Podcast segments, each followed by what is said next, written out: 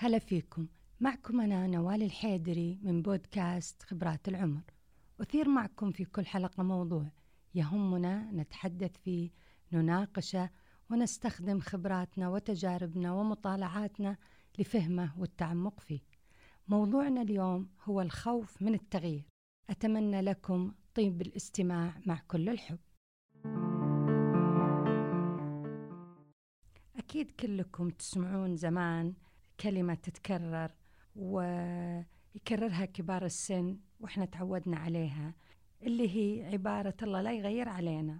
باعتبار أن كل تغيير هو شيء غير مريح وخروج عن السائد وقد يسبب رفض الجماعة التي ننتمي لها.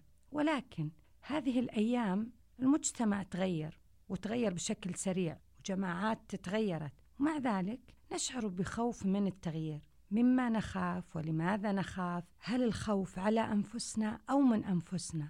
أو الخوف على الأبناء من الانحراف والوقوع في المشاكل؟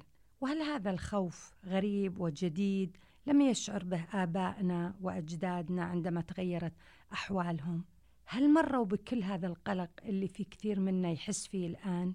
هل قدروا يتجاوزونه؟ هل أصبح التغيير اللي خافوا منه أمر طبيعي اللي خافوا منه امس صار اليوم شيء طبيعي. الآن الملاحظ أن اللي يخافون من التغيير مو بس الأشخاص اللي ما احتكوا بحضارات أخرى وبثقافات أخرى بل بالعكس يمكن يكونون هذول عاشوا في مجتمعات أخرى مختلفة عنهم وقدروا يتكيفون لكن يوم حدث التغير السريع في مجتمعنا شعروا مرة بالقلق. هل هذا القلق والخوف مبرر أو قلق غير طبيعي؟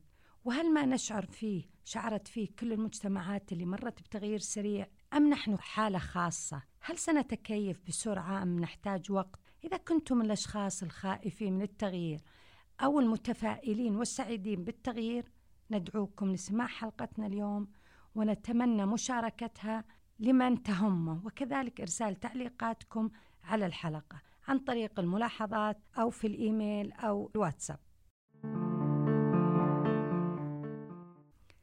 طبعا علماء الاجتماع يقولون إن التغير الاجتماعي ما يحتاج تفسير ولكن عدم التغير هو اللي يحتاج إلى تفسير وإلى تساؤلات عن سببه لأنهم يرون التغير سنة كونية كل مجتمع يتغير مثل مثل الإنسان. التغير لو فكرنا فيه هو تحول وانتقال من حال إلى حال في بناء المجتمع في وظائفه في فترة زمنية معينة. والتغير قد يكون بسيط وهادي وطبيعي مثل ما يصير تغير المجتمعات. مجتمعات بسيطة إلى مجتمعات معقدة والتغيرات اللي تحدث في العلاقات الاجتماعية إذا تغير المجتمع العلاقات التبادلية تتغير على أساس بعد الناس المكاني الأسر تغيرت من أسر ممتدة فيها أكثر من جيل إلى أسر صغيرة نووية لأن المجتمع تعقد عن طريق الوظائف أصبحت في أماكن مختلفة وأصبح الامتداد العمراني كبير صار الناس تسكن جنب الأماكن اللي يشتغلون فيها. في الأسر بعدت عن بعضها وأصبحت صغيرة وصارت العلاقات ما تبادلية صار فيها اختلاف. كل هذا كان تغير طبيعي لكن التغير اللي آه ممكن نسميه التغيير اللي يكون بتدخل الإنسان في إحداث التغير عن طريق التخطيط المسبق قبل التنفيذ للوصول إلى الهدف وهذا ما تقوم به الدول لتطوير الدولة ولإشباع حاجات أفرادها وحل مشكلات المجتمع الموجودة ومواكبة للتغيرات العالمية. كل هذا يكون تغيير مخطط له وبالأغلب يكون سريع ويكون قوي وأحيانا صادم لأفراد المجتمع. إذا آه، التغير المقصود قد يقابل بعدم قبول. التغير الهادئ التلقائي ما يحسون فيه الناس لأنه يكون بالتدريج. ولكن التغير الهادئ التلقائي البسيط يحتاج وقت طويل ويؤثر على نمو المجتمع. ولكن نحن اليوم نعيش في حالة من التغير الاجتماعي. جعلتنا نشعر ونلاحظ أن ما كان مرفوض وعيب أصبح مقبول. وأصبح المجتمع يتيح مثلا الحرية للأفراد لتطبيق ما يريدون أكثر من الحالة الجماعية التي كانوا عليها. الحالة الفردية في اتخاذ القرار أكثر من الحالة الاجتماعية في اتخاذ القرار. وهذا صار مخيف بالنسبة لنا يا كبار السن. مثلا الشباب والشابات أصبحوا يعملون في أعمال لم نألفها وأجواء ما تعودنا عليها. العمل مختلط البيع في المحلات هذا ما تعودنا عليه. ما كان شيء طبيعي وكان شيء سائد. طبعا في جانب إيجابي أنه كثرت فرص العمل صاروا يحسون بأهمية العمل حتى العمل اليدوي اللي كان المهني اللي يشتغلون بحرفة معينة كان هذا غير مقبول اجتماعيا. لكن جانب سلبي لنا إحنا اللي ما تعودنا إحنا كبار واللي تعودنا على روتين أو شيء سائز صرنا ننظر بأن هذا مخالف لما تعودنا عليه. حسينا إنه عيب خروج عن نمطية الأشياء اللي إحنا تعودنا عليها. لكن كيف إحنا نبغى عيالنا يشتغلون وعيالنا ينتجون ومع ذلك نقول هذا الشغل عيب وهذا الشغل غير مقبول؟ هل في تناقض؟ ولا هو جديد علينا ما قدرنا نتحمل هذا التغيير؟ طبعا الخوف من التغيير هذا يعتبر شيء طبيعي مو شيء غريب. في كل المجتمعات يمرون فيه. نخاف نتوجس لكن إن التغير اللي لازم نعرفه ونفهمه التغير جزء من الحياة. وهو مخيف لأنه مجهول. لذلك لابد إن نعرفه ماذا يحدث وكيف يحدث حتى نقدر نتقبله. لأن إذا أنا وقفت ورفضت التغيير الدنيا بتمشي وتتركني. التغيير سنة من سنن الحياة. ومهما كان كل شيء في الدنيا جديد ننظر إليه بخوف ولكن كل ظاهره من الظواهر وكل أمر من الأمور فيه جوانبه الإيجابية وجوانبه السلبية. وإحنا نقيمة باعتبار إذا زاد الإيجابي أكثر من السلبي اذا هذا شيء مقبول والعكس صحيح إذا زاد السلبي أكثر من الإيجابي والتغير اللي قاعد يحدث لنا ما مفروض يسيطر علينا الخوف من فقط. إحنا لازم نعرف إن التغير طبيعي. وإن الخوف من التغير أيضا طبيعي لأن الإنسان دائما يخاف من الشيء اللي ما يعرفه واللي يجهله. وشعورنا بالخوف هذا ما يدل على سوء التغيير ولكن هذا مقاومة ثقافية كما يحدث في كل المجتمعات. ومثل ما قال آه، أحد المختصين الدكتور السدحان يقول أن اللي قاعد يحصل هذا التخوف له جانب إيجابي يخلينا نقنن التغير الاجتماعي. نقنن ما يمارس في المجتمع وما نخاف منه ونناقشه. يجعل المؤثرين والقيادات في المجتمع تشعر بما نشعر فيه وتقوم بتقنين التغيير.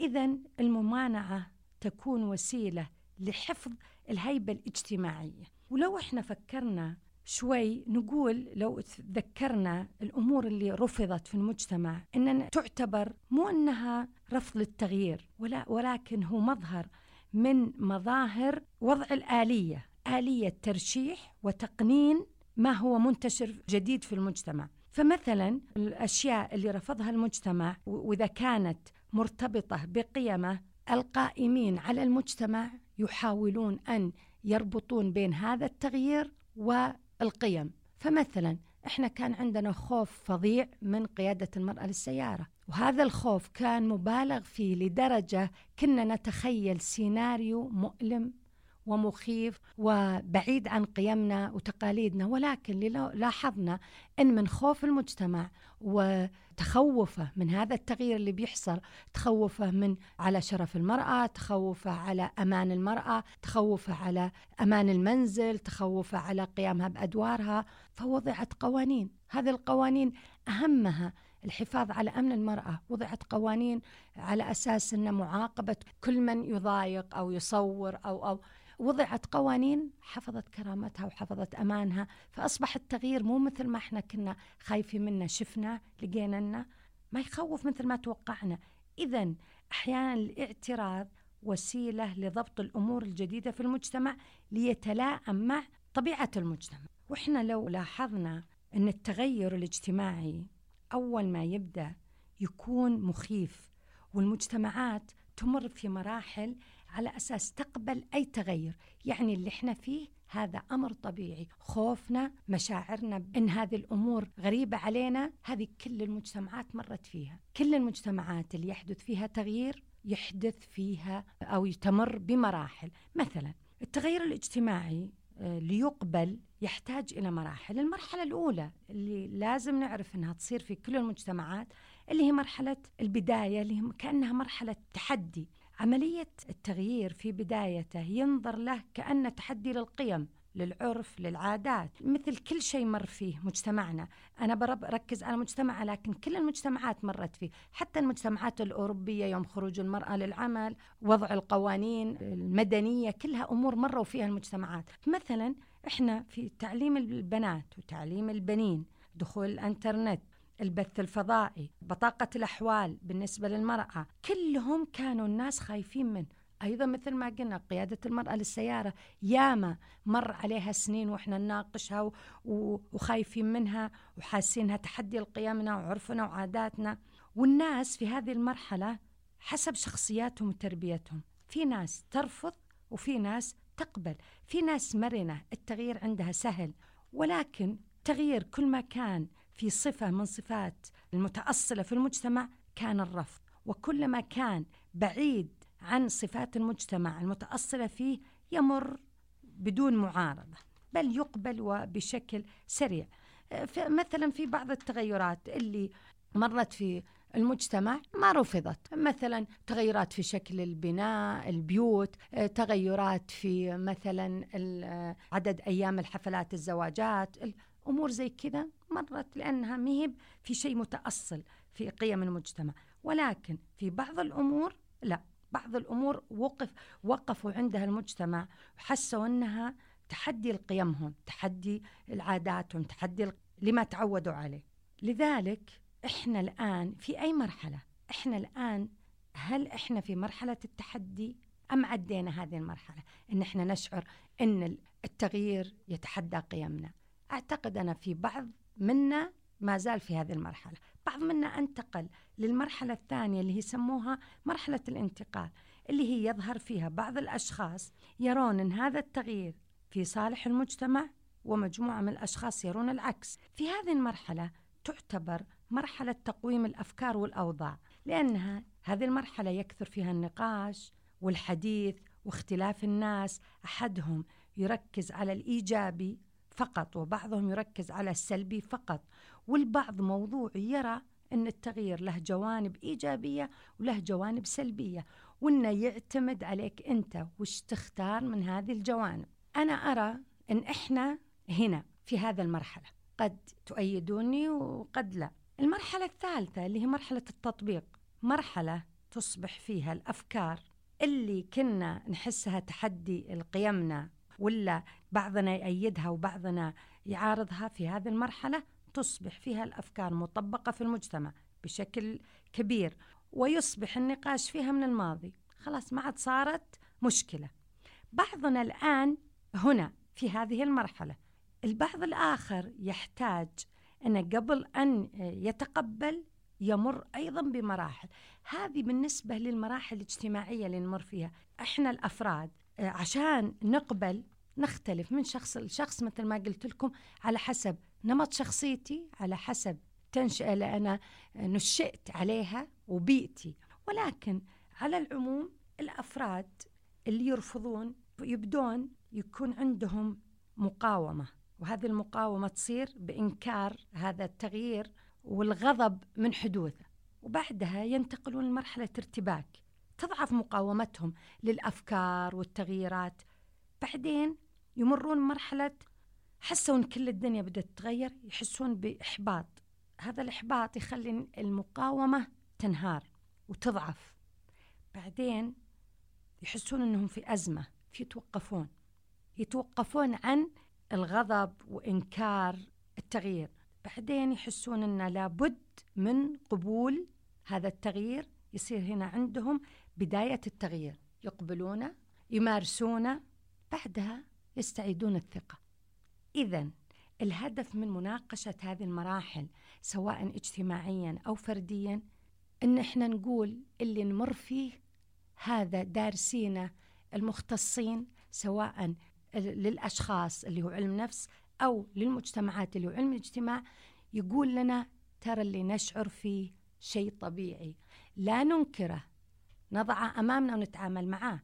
طبيعي إن إحنا نمر بأول شيء كل إنسان آه، يمر أو يعيش في مجتمع يتغير بتغير سريع يصير أول ما يحس فيه يحس بصدمة وبعدين يتعامل معها كل على حسب شخصيته وكل على حسب المجتمع اللي عاش فيه. ما نشعر فيه من تخوف هذا طبيعي. وإذا تبغى تتذكر أنك هل بتقدر تتكيف ولا ما تقدر إذا أنت ما زلت في مرحلة عدم التكيف تذكر أي شيء كنت تخاف من زمان؟ قرار تبغى تتخذه بيت تبغى تغيره عمل تبغى تنتقل له بيئة جديدة تبغى تروح لها كيف كنت تتخوف ومريت في مراحل بعدين الآن أصبحت من ماضي وتكيفت فيها؟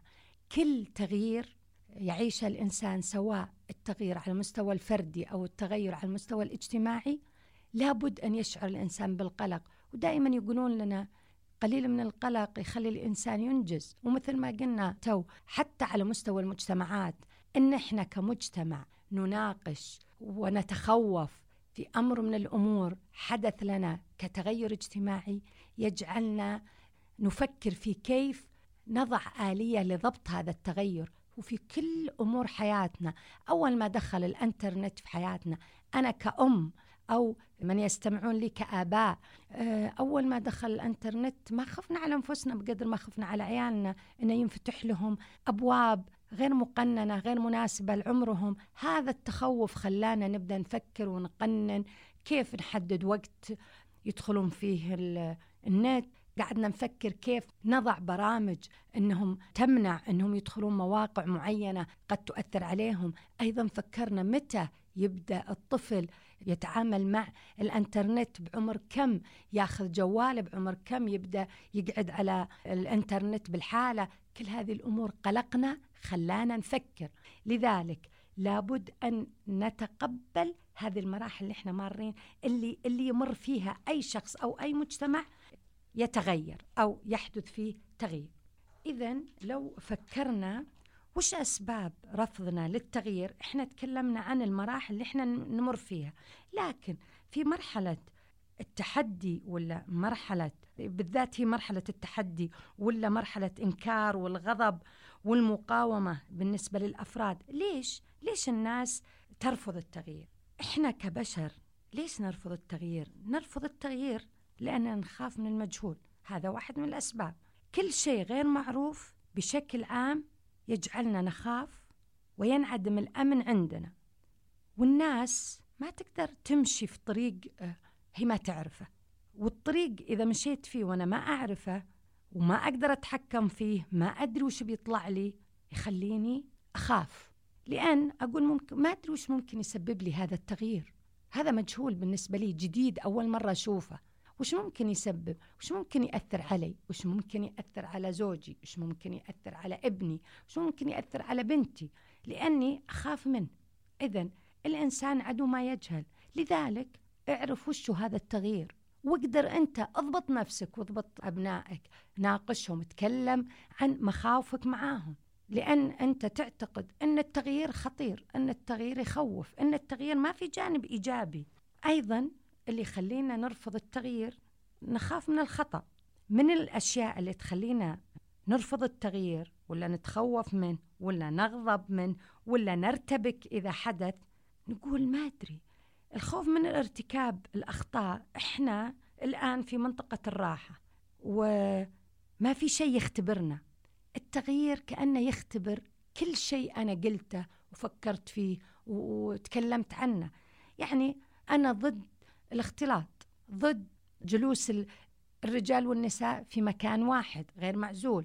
ضد أشياء كثيرة كنت أنا ضدها لأني أحس أنها خطيرة وغلط وعيب. مثل ما قلنا الأشياء اللي كانت ممنوعة صارت الآن طبيعية. إذا هذا يخليني أخاف من الخطأ لأني ما بعد اختبرت نفسي في الأمور اللي أنا قلت أنها أنا ضدها. فمثلا أخاف على عيالي من الاختلاط في مجال العمل لأني رابطة أي اختلاط بالخطأ أي اختلاط بيسبب مشاكل. لكن ما أثق لا بالواقع ولا بالوضع. لكن الصحيح الحياة تحتاج مخاطرة الحياة تحتاج اختبار قيمك الخوف من الخطأ أني أنا أخطئ أو من يهمني أمرهم يخطئون قلقي هذا خلى المجتمع اللي قام بالتغيير وخطط لهذا التغيير يضع القوانين.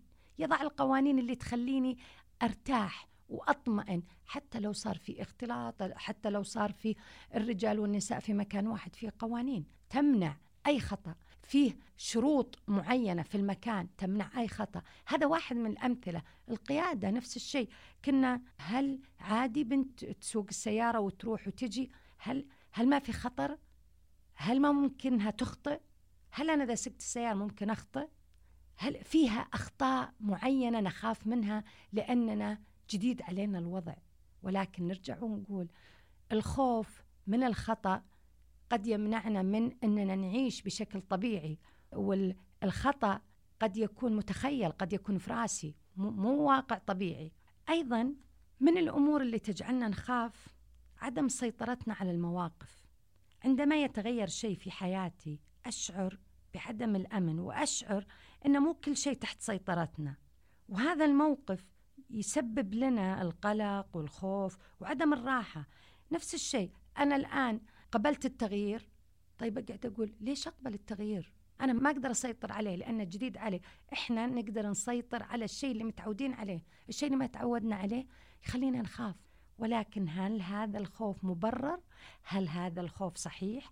هل هذا الخوف منطقي؟ هذا اللي أنا لازم أفكر فيه. اذا هذا بشكل عام أسباب رفضنا للتغيير. طيب وشلون نتعامل مع كل هذا؟ هل نبعد عن اماكن التغيير ونرفضها ونمنع من حولنا من إنهم يتعاطون مع كل هذه الأمور اللي تغيرت؟ طبعا هذا يخليني نرجع ونقول أنا بالحالي البعيد عن الدنيا. التغيير حادث حادث. يا إنك تتكيف معه وتأخذ ما يتناسب معك وتترك اللي ما يتناسب يا إن الدنيا بتمشي وتتركك. لذلك اللي لازم نعرفه اولا نعرف إن الخوف من الجديد هذا شيء طبيعي ولكن لا ينبغي أن يكون هو محركنا. لازم إني أواجه مخاوفي وهذه المواجهة تكون بالتعرض بالتعرض لكل الأشياء اللي أنا أخاف منها. حدد مخاوفك واعرف وش اللي يخوفك بالضبط من التغيير. لا تاخذها بشكل مجمل تصير غير منطقي. حدد بالضبط وش اللي يخوفك. فكر بإيجابية. بدلا من أن نركز فقط على الجانب السلبي نفكر بالجوانب الإيجابية في التغيير. يعني إحنا لو فكرنا اللي قاعد يصير عندنا مظاهر التغيير اللي حدثت هل كلها سلبية ولا كلها إيجابية؟ إحنا نكون منطقيين مثل ما قلت. نحدد وش الإيجابي وش السلبي. يعني عندنا الآن على جميع المستويات صار في تطور. على المستوى التعاملات الحكومية اللي صارت كلها نسويها أونلاين عن بعد. كل المعاملات اللي كنا نقضي فيها أوقات عشان نطلع أوراق نطلع موافقات نطلع أمورنا كلها ننجزها كانت تحتاج أيام. الآن تحتاج أحيانا دقائق. من أول عشان أنا أطلع أنا بتقاعد عشان أطلع أوراق التقاعد. كنت أمر على أكثر من مكان وأكثر من دائرة وأكثر. أولا مع آه، أحتاج أحد يوديني. أيضا أحتاج أروح لأكثر من مكان. بعدين أحتاج وقت عشان يردون علي. الآن تدخل على الموقع وتحط معلوماتك وترفق كل شيء. ما يحتاج تشوف أحد. أيضا إذا التعاملات البنكية كيف صارت الآن التغيرات اللي صار فيها؟ أيضا آه المرأة تمكين المرأة. لو خذناه يعني بشكل دقيق من جميع النواحي المرأة سهلت حياتها الآن. إذا هذا جانب حقوقها المحاكم وكيف كيف تقدر تروح لها. آه، المعرفين من أول أنت مالك وجود. آه، كلش لازم أحد معاك. الآن المرأة مكنت في كل الجوانب. هل هذا سلبي؟ طبعا في ناس ينظرون له سلبي لأنهم يخافون على مكانتهم لكن المرأة اللي ما عندها أحد يعولها المرأة اللي ما عندها محرم كيف تعيش؟ الآن قدرت تعيش. طبعا الجانب السلبي في ناس يقولون آه، ممكن تنحرف ممكن تترك بيتها ممكن. طبعا هذه الأمور آه، ما هي عشان التغيير. هذه الأمور الانحراف والخطأ من عمر البشرية وهو موجود في كل الناس. مو معناه إذا أنا مكنتها معناها أخطأت. هذا جرح في المرأة المرأة الأم المرأة المعلمة المربية الأخت الزوجة لازم نراقبها عشان تمشي صح. هي إنسانة مكتملة العقل والنضج والوعي فإذا هذا التغير كله إيجابي. طبعا التغير قد يكون من الأمور السلبية فيه. أهم أنه قد يكون فيه إحنا نلاحظ ممكن يساعد على أو يسبب أحيانا التفكك العائلي. ولكن نرجع ونقول حتى لو كان مسبب للتفكك العائلي معناه العائلة فيها إشكال. لو كان أسسها جيدة نموذج جيد ما صار فيها هذا التفكك. أيضا قد يقال أن هذا التغير أثر على العلاقة بين الرجال والنساء لأن الانفتاح سبب لهم مشاكل. نرجع ونقول مو مشكلة التغير مشكلة العلاقة فينا إحنا فينا كأزواج. مو مو التغير اللي سببها. ظهور بعض الانحرافات. طبعا يظهر بعض الانحرافات لأن في أمور خلت الناس تنحرف. طيب ولكن هذه الأمور بس موجودة الآن؟ هي موجودة من عمر الزمن ولكن الآن صارت على العلن. ممكن الواحد صاروا يصورون صاروا يسوون. ولكن الغلط مو من التغيير الغلط منا نرجع كأشخاص. ممكن من الأشياء السلبية اللي التغير خلانا نحس فيها اللي هي الصدمة الثقافية. الصدمة الثقافية اللي إحنا ما استوعبنا هذا التغيير السريع. ومثل ما قلنا يحتاج وقت نستوعبه أيضا فيه بعض الدراسات تقول من المظاهر السلبية للتغيرات أنه صار تركيز على النواحي المادية أكثر من النواحي المعنوية. ودائما إحنا نرى أن التغير المادي أسرع من التغير المعنوي أو الفكري أو الثقافي. لذلك نعتقد أنه يحتاج وقت.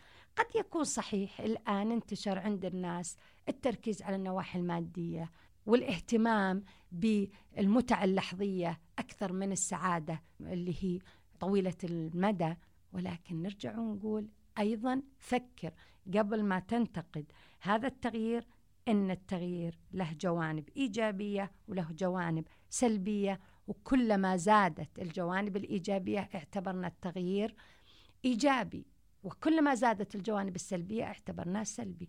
ومن يحدد الجانب الإيجابي والجانب السلبي. إحنا نقول دائما التغير إذا كان يحل مشكلات ويشبع احتياجات هذا اعتبرناه إيجابي. والتغير إذا كان سبب مشكلات هذا يعتبر تغير سلبي. إذا لو فكرنا هل هذا التغير حللنا مشكلات؟ نعم حللنا مشكلات. وفكروا فيها مثل ما قلنا تو غير لنا أمور كثيرة. اذا هذا التغير يعتبر إيجابي. هل سبب لنا مشكلات؟ نعم سبب بعض المشكلات ولكن هذه المشكلات تحتاج وضع قوانين اجتماعية ووضع قوانين فردية. إحنا نضبط أرواحنا والمجتمع وضع قوانين لضبط هذا التغير. ومثل ما قلنا إحنا لاحظنا في التغيرات اللي حدثت واللي كنا خايفين منها. وضع لها قوانين فمشت بطريقة صحيحة مثل قيادة المرأة للسيارة. ما نسمع صار أي إشكال من اللي كنا خايفين منه الأخلاقي الاعتداء على البنات ملاحقتهم أمور زي كذا. بالعكس اللي لاحظناه صارت المرأة أقوى بهذه القوانين. اذا التغير عندنا ساهم في حل مشكلات حل مشكلات كثيرة وليس فقط سبب مشكلات. لذلك نكون متوازنين في التقييم. إذا إحنا قلنا من الأمور اللي الواحد يفكر فيها عشان يحل هذا الإشكال أنه يفكر بإيجابية ويعترف بأن هذا اللي يحدث خوف طبيعي. أيضا لابد أني أنا أنمي الشجاعة عندي آه، لقبول التغيير. لأن أنا اكون شجاع في إني أواجه هذا التغيير بصلابة وبقوة بحيث إن هذا التغيير ما يخوفني. هذا التغيير لابد إنه يحدث وأدري إن هذا سنة من سنن الله سبحانه وتعالى في إنه لابد إن يحدث تغيير. إذا إذا جلست أفكر لا أخاف بزيادة على نفسي وعلى عيالي. أنا ربيت وأسست وأنا أكون نموذج جيد في التعامل مع هذه التغييرات. لا أكون رافض رفض كامل ولا إني قابل كل شيء بدون تفكير. لابد إني أنا عندي عقل إعمال العقل. دائما اللي الأشخاص المتزنين واللي قيمهم ثبتتهم على الأرض ما طاروا بالسماء من أي شيء سمعوه وراحوا يطبقونه. هذول أكثر راحة من العكس. يعني دائما إذا أنا ضد تماما كل شيء جديد بتعب وبتعب. وإذا أنا مع كل شيء جديد أيضا بتعب وبتعب. لذلك التوازن وتنمية الشجاعة في أني أقول نعم ولا وتحمل مسؤولية نعم ولا. يعني أنا أرفض أشياء معينة أضع قوانين لعيالي أنها ممنوعة هذه الأشياء. إحنا دائما كأمهات اللي لنا عيال وكبروا عيالنا نخاف من أننا نقول لهم اتخذوا القرار بالحالكم لأن نحس أن إحنا بنفقد السيطرة. ولكن أسس صح ربي صح كن نموذج جيد ولا تخاف إن شاء الله. أيضا دائما إذا شيء تخاف منه ما تجبر نفسك عليه رحلة خطوة بخطوة. هذا ضروري لأن الموقف دائما المتغير عليك اللي يخوفك بيسبب لك توتر. لذلك أقل ما يقال اقترب من هذا التغيير ببطء وهدوء وحاول رؤية جميع أجزاء العملية اللي أنت بتقدم عليها قبل ما تقدم. مثل ما قلنا أنت بتسوقين خايفة من كل شيء خايفة من الشارع خايفة من الناس خايفة من السيارة خايفة على نفسك خايفة خايفة. خذيها شوي شوي. لا تتوترين. امشي بطريقة شوي شوي تقبلينها. بعد يعني الناس اللي كانوا متخوفين من السواقة نفسها من الاحتكاك بالعالم الخارجي الآن أصبح أمر طبيعي عندهم. إذا بشكل سريع مرينا فيها. نتذكر أيضا أن الخوف عاطفة طبيعية. التغيير يكون إيجابي إذا خليته يحل لي مشاكلي. ولكن لا يكون التغيير سبب مشاكلي. ولو فكرنا أكثر نقول نحتاج أن إحنا نواجه المخاوف عن طريق فكر وش أقصى شيء ممكن يحدث لي ولأبنائي في هذا المجتمع. المتغير الآن. مواجهة المخاوف تقلل من آثار التوقعات اللي إحنا نعتقدها. حاول أو حاولي فهم ما, نش... ما تشعرين فيه. تذكر وتذكري أنك واجهتي مخاوف وكانت هذه المخاوف بالغنا فيها لكن ما كانت بالشكل اللي إحنا نتوقعه. إذا حددنا مخاوفنا مع نفسنا وحللنا هذه المخاوف وفهمناها بشكل عميق نبدأ نتساءل هل السبب أني طلعت من منطقة الراحة ولا صحيح التغيير يخوف؟ هل السبب أن نخاف من أمور سمعناها انتشرت عندنا وقد يكون ما لها أساس؟ أم المشكلة أني إذا جيت أحدد مخاوفي وأعترف فيها عن نفسي أني أنا ما أثق بقدرتي على التكيف مع التغيير؟ عدم ثقتي بالأبناء ولا الزوج ولا الزوجة في إنهم يقدرون يتعاملون مع المواقف الجديدة. هل أتمنى أنا حمايتهم؟ إحنا لو بدينا وسمعنا للصوت اللي في داخلنا يقول احم عيالك احم اللي أنت تحبهم ابعدهم عن كل متغيرات. كان حتى المدارس ما دخلناهم. لذلك لازم إحنا نفكر نقول الإنسان أحيانا يتعلم من اخطائه أحيانا يتعلم من آه، التحديات اللي يمر فيها. لذلك نحتاج نخالط الأشخاص نحتاج آه، نحتك بالأشخاص اللي هم مغامرين يدخلون في التغيير ولكن مو المتهورين. لذلك إحنا نحتاج إن إحنا نقبل التغيير نتعامل معه باعتباره شيء طبيعي واعتباره شيء إيجابي وليس شيء سلبي وليس شيء مخيف. يقال كل الحقائق تمر بثلاث مراحل. أولها السخرية منها بعدين المعارضة وبعنف وبعدها القبول والإقرار. فتذكر ذلك كلما تخوفت من التغيير. وأيضا نحتاج نتذكر إن ما ممكن إن إحنا نعيش بمعزل عن التغيرات. ولكن نستطيع أن نجمع بين الأصالة والتمسك بالثقافة والمعتقدات وكذلك نتفاعل مع المعاصرة وتطورات العصر المناسبه لنا. الأصالة فيها ثبات قيمنا والمعاصرة فيها فهم لروح العصر ومواكبة مستجداته وفهم الواقع. شكرا لكم وأتمنى لكم حسن الحال دائما ونشوفكم على خير. يقال اقرأ ما ينفعك ونضيف انتفع بما تقرأ وتسمع. فبعد أن تشاركنا المعرفة ندعوك لاستخدامها وتطبيقها. ونتمنى لكم حسن الحال. كنتم معي أنا نوال الحيدري في بودكاست خبرات العمر. ودمتم.